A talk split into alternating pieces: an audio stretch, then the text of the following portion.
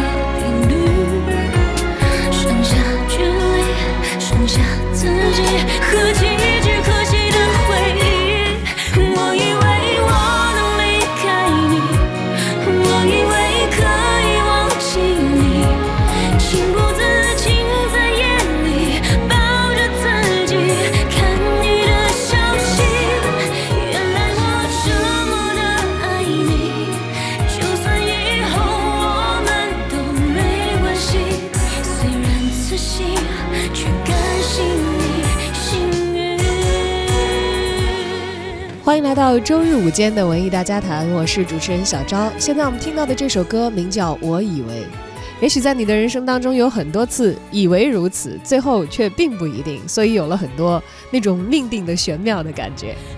当然了，今天不是一期心灵鸡汤的节目，而是邀请到了一位会唱歌的女孩做客我们的文艺大家谈，她就是你所听到的这首歌《我以为》的创作者和演唱者孟然。欢迎孟然来到节目当中。Hello，大家好，文艺之声的听众朋友们，大家好，我是梦然。嗯，梦然的《我以为》是最新推出的作品吗？对对对，十一月份刚刚推出的。哇，新鲜出炉啊！对，哎，我以为，其实，在刚刚上节目之前，我和梦然还在聊起来呢，就是，就像刚才开场跟大家聊的一样，很多时候我们认为我们也许人生会沿着一条怎样的轨迹走，但是现实却并不是我以为的。对呃有的时候有好有惊喜啊，有的时候也有坏有惊吓。对对对，呃，对于梦然来说呢，恰恰也有这样的一个啊，我忍不住要跟大家分享一下 的一个，应该说是意外所带来的很大的一个人生的呃方向的一个改变吧。对啊，我们知道很多搞音乐创作的人，其实自己的音乐学习是起步非常之早的。梦然是从什么时候开始？我大概四四五岁这样，我就开始了。那个时候是练乐器吗？对，那个时候是练钢琴，因为我小的时候，很小的时候，我妈妈给我买了一个电子的那种玩具的琴，然后呢，我就在那儿弹呀弹呀，扒拉扒拉，突然间扒了一个“世上只有妈妈好”的那个旋律。我妈说：“哎呦，这个这个我闺女是有那个音乐天分的哈，我必须得送我闺女去学琴。”从此以后，我这小夹板就套上了，我妈就成了我觉得是整个世界上最严酷的陪练。嗯，每天都陪我练琴。哎，你那个世上只有妈妈好，你是从哪儿学来的？就看电视听过我？就说，因为小的时候妈妈会唱歌嘛，就会唱《世上只有妈妈好》。我也不知道为什么，就说有了这个琴，我的弹弹弹弹弹，我就把这个旋律给弹出来了。就找着这个音，然后把这个曲子复原出来。对对对对对对，那确实是有音乐天赋的。我要是你妈妈，我也会带你去学音乐的啊。但是我们听过很多这个学琴的朋友，呃，尤其是我私底下的一些朋友啊，当然他这是。嗯呃吐槽归吐槽吧，嗯就是嗯说其实我们是一帮没有童年的人，嗯当然也都是因为现在其实也有自己的音乐成绩了，嗯那是用童年的很多的时光换来的。对呃，梦然说妈妈是一个很严格的陪练，我给当时到什么我我给我妈取一外号叫小红飞刀，因为有因为有一次我弹琴我不好好弹，小的时候小孩儿不是身体都很软吗？嗯嗯，我我就是偷懒，然后我妈在旁边躺着看着我弹琴，我就拿脚弹，把脚掰上去，你还能拿脚弹琴？拿脚弹，拿猫爪子弹，就不好好弹琴。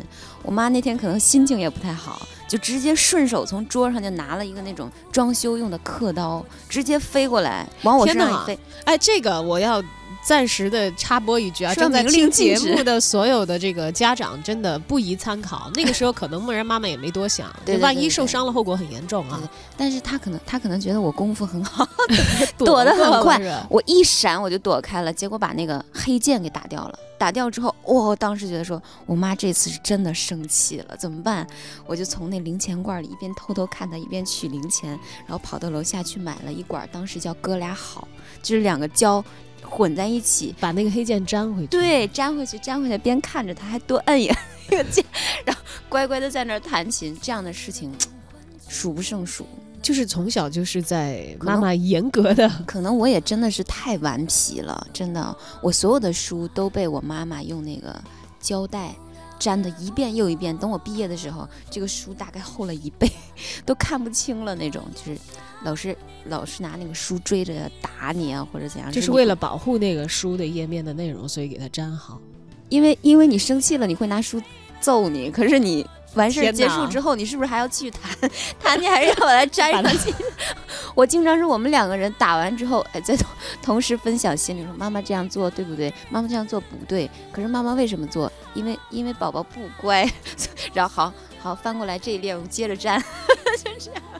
所以挺有意思你的童年就是很多顽皮的内容也都时时刻刻是跟练琴绑在一起的。对，根本没有。我小的时候弹琴，我根本心不在焉，因为我的耳朵一直在听楼下小孩在玩捉迷藏，然后我的手是这样去弹的，但然后弹还他曲子还听不出来有什么毛病是吗？永远都是，而且我特别粗心。我的老师教我的时候就说，教梦然这个学生，哎呀，我我要费两个学生劲儿，因为我特别粗心，我还自己有自己的主意，我所有的升降号我全部弹。就是就弹曲子还有自己的套路，就说我我什么部分不按着你的谱子来，对，或者老师给你示范一遍啊，就觉得说，好好，这个曲子这样弹啊，回家你这样弹。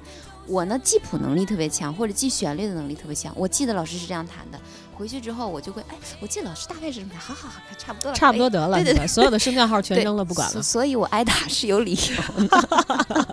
不打我打谁呢？我的天哪啊！嗯所以你的演奏的成绩怎么样？呃，一开始的时候没没太把它当回事儿，就当一个爱好。但是后来的时候就开始为了去考专业，认认真真的去练琴了。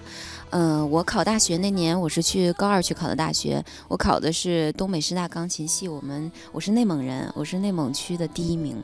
嗯，哎，这个很骄傲的一个成绩。但是后来我们知道你其实去的是沈阳音乐学院，哎，对，因为哎呀，怎么讲呀？我就觉得我这是不是就命运的安排？我练了一辈子琴，最后我去学学唱歌，就是因为学了那么多年琴，然后考沈阳音乐学院的时候，我突然看见有一个通唱专业。我就开始跟我妈妈想办法，开始动脑筋。我说：“妈妈，呃，该考的都考的差不多了。我说的，哎，唱个歌，看看人家专业老师怎么怎对，我们知道，其实艺术生基本上都会把自己觉得有把握、有把握也好，或者是就是有目标，觉得愿意去试一试的这些艺术类的院校考一圈儿、啊。对对对，，我们都只要考时间不不冲突的情况下，都对对对，考一圈儿全部都要考，所有的机会都要试。然后就是跟自己的专业有一些相通的，但是哎比较有兴趣的，就是就像我当年考广播学院的时候，除了播音主持，我还报了一个这个广播电视文学等等啊、那个艺术类的面试。当然人家那专业没看上我，直接出去就把我刷掉了啊。就是没眼光。所以你当时的那个呃。呃，通畅的专业是纯属等于是说，反正都来了，多报一个，觉得看着还挺好，就是万一上这专业也不错，这样的情况报的吗？呃，呃，我是零六年的学生，然后当年有零五年张靓颖参加那个快乐女声那个超级女声，啊，那年全国很轰动，对对。非常轰动，然后她就唱了那个玛丽亚凯莉的《买奥》，哇，我就被震惊了。我每天在家弹琴的时候，其实我的其实我的脑子里都是就是中中间啊，吃饭的时候，我都是对着我们家那个墙上的那个世界地图在那唱嘛啊。哦，所以其实你弹的是自己的 BGM 是吧？脑子里的 BGM。对对对对，所以我突然间看到这个专业，哎，我就觉得当时我真觉得张靓颖是我偶像啊！我就看见这个专业，我想妈，我真的我也想试试，让我试试吧，试试吧，我该考的你让我考的我都考完了，你就让我试试吧。结果就去试，我是最后一个，我等到已经晚上七点多了，我是一个就什么就加上去，像像我们看病加号一样，我是加进去的，加进去之后，结果当时。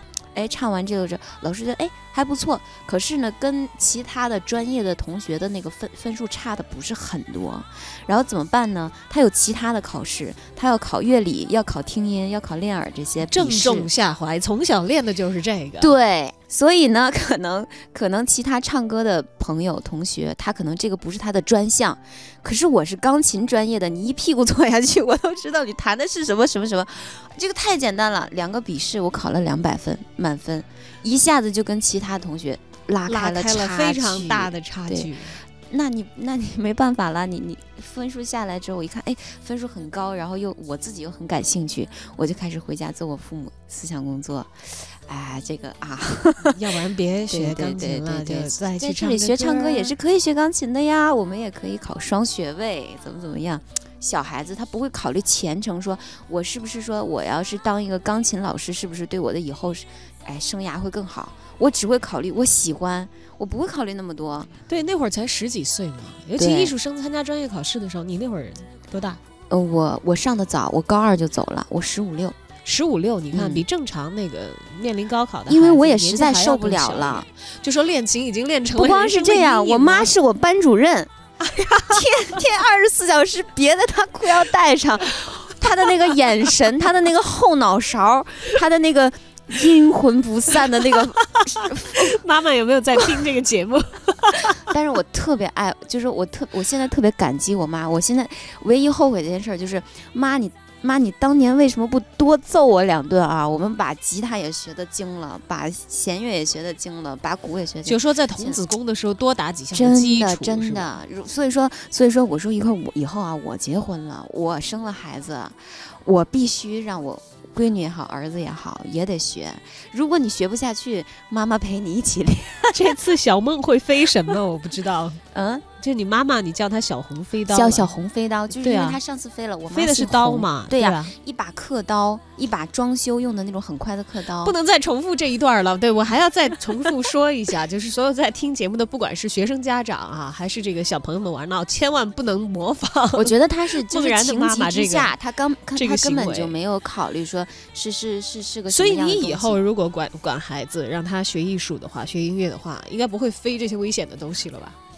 引以为戒啊！我我我觉得啊，我以为 要拿我这首歌做做比较，我以为，我觉得这个事儿真的很难，就是人就是这样，当局者迷，旁观者清。真的到了那个位置，我可能比我妈还过分，真的有可能。但是一定要注意方式方法，这话咱们先说在前面啊。好。像妈妈陪伴着梦然走过了自己音乐道路打基础的呃童年，一直到少年少女时期的这样的一段时光。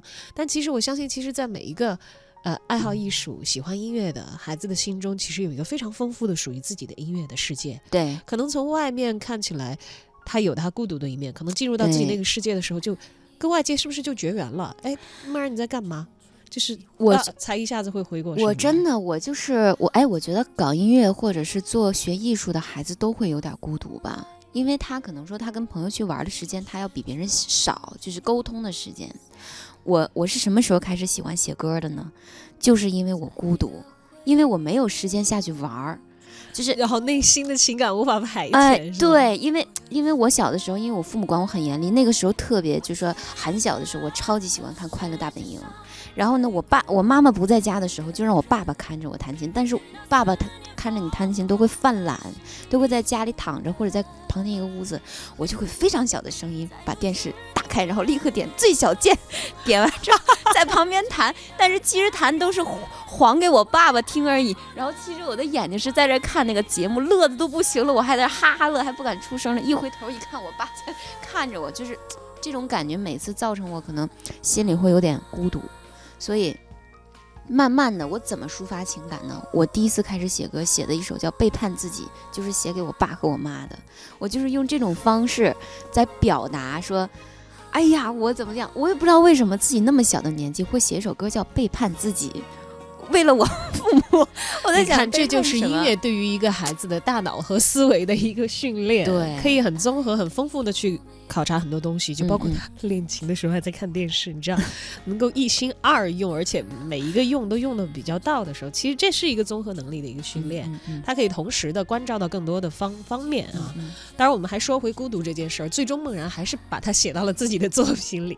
现在听到的这首歌叫《最孤独的人》，嗯。伤悲，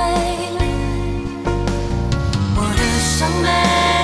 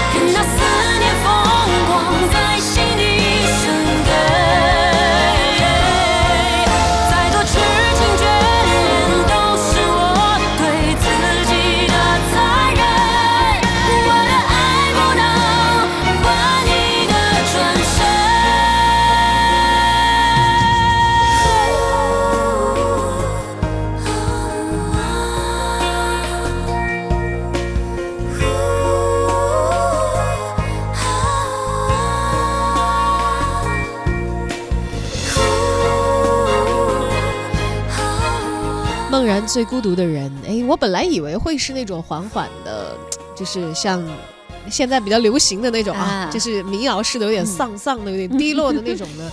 但其实我觉得你在唱孤独的时候也是很丰盈的一个状态。呃，我对孤独的理解可能有我自己的见解。因为可能一个人他孤独的时间太长了，他会为与孤独作伴，但孤独并不是一件坏事。有的时候，可能孤独给你的很多感觉和幸福和满足，是你身边一些你认为你亲近的人给不了你的。然后呢，我想用这种方式去表达它，让，呃，我觉得孤独不是一种丧的感觉，它有的时候可能也很澎湃，而且很酷很帅。哎，这还真是哎。虽然大部分可能我们在市面上看到的很多对于孤独的解释是那种啊，我我很冷，很很很那个求安慰的那样的一个样子，但其实孤独这个词是挺中性的，而且也挺常见的。现在你把它。里边正面的东西给挖掘出来，来充沛你的自自自自己的自身的时候，你就会觉得孤独可能是一个你的力量的来源。嗯，而当你在顾影自怜、觉得忧伤和感慨的时候，它可能就会成为对你的一种消耗。其实都是在于你自己的选择。快乐是选择，孤独有时候也是一种快乐。嗯，而现在梦然可以这样信心十足的。坐在我们的面前畅聊他对孤独的感觉也好，其实是很有发言权的。从十几岁自己离开父母亲了，就到音乐学院开始独立的成长和生活了，而现在呢又在北京居住和生活。对，还写过一首歌跟北京相关，叫《后来我去北京找过你》。嗯，而现实的生活当中，后来梦然就在北京留下了。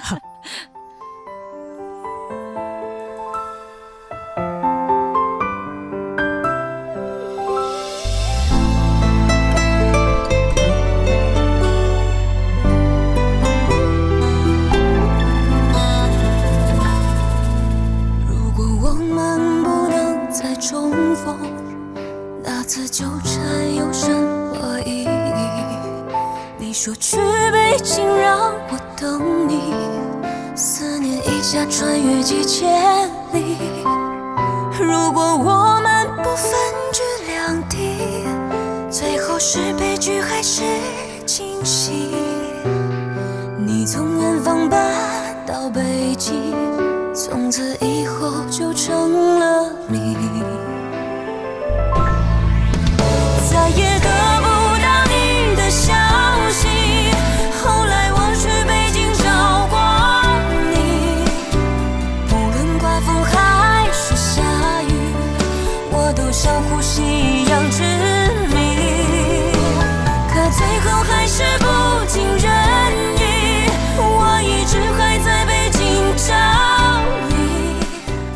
我去北京找过你，这在歌里头听起来是一个爱情故事啊。对。但梦然当初来北京是找什么来的呢？找自己未来的人生，还是真的是找恋人？我是来找我们文艺之声的听众来。哎，这话虽然没毛病啊，嗯嗯，但是不具体，你知道吗？我是来找主持人姐姐来了。嗯，怎么说呢？我觉得每个人都会有一个北京梦。他就说，为什么北京这个词现在它不是说光光是一个地区的名号，它充斥了很多人的为未来的期许，对自己的笃定。所以说，有的时候为什么说我在北京？大家可能对“北京”这个词，就是我不是说光在北京，我在我追梦的路上，我在我愿意做的这件事情上，我在一条很酷的，呃路上去，或者说我扬帆的船上，我在向着我希望的方向去闯，不论结果如何，至少我做过这件事情，我无怨无悔。所以我对“北京”这个词的理解是这样的。这是梦然在北京的故事，可能今天节目只够你听一段儿，不过没关系，他的故事还在续写。通过他的音乐，你可以听到更多。今天也感谢梦然的到来，好好好，谢谢主持人，谢谢文艺之声朋友们，谢谢。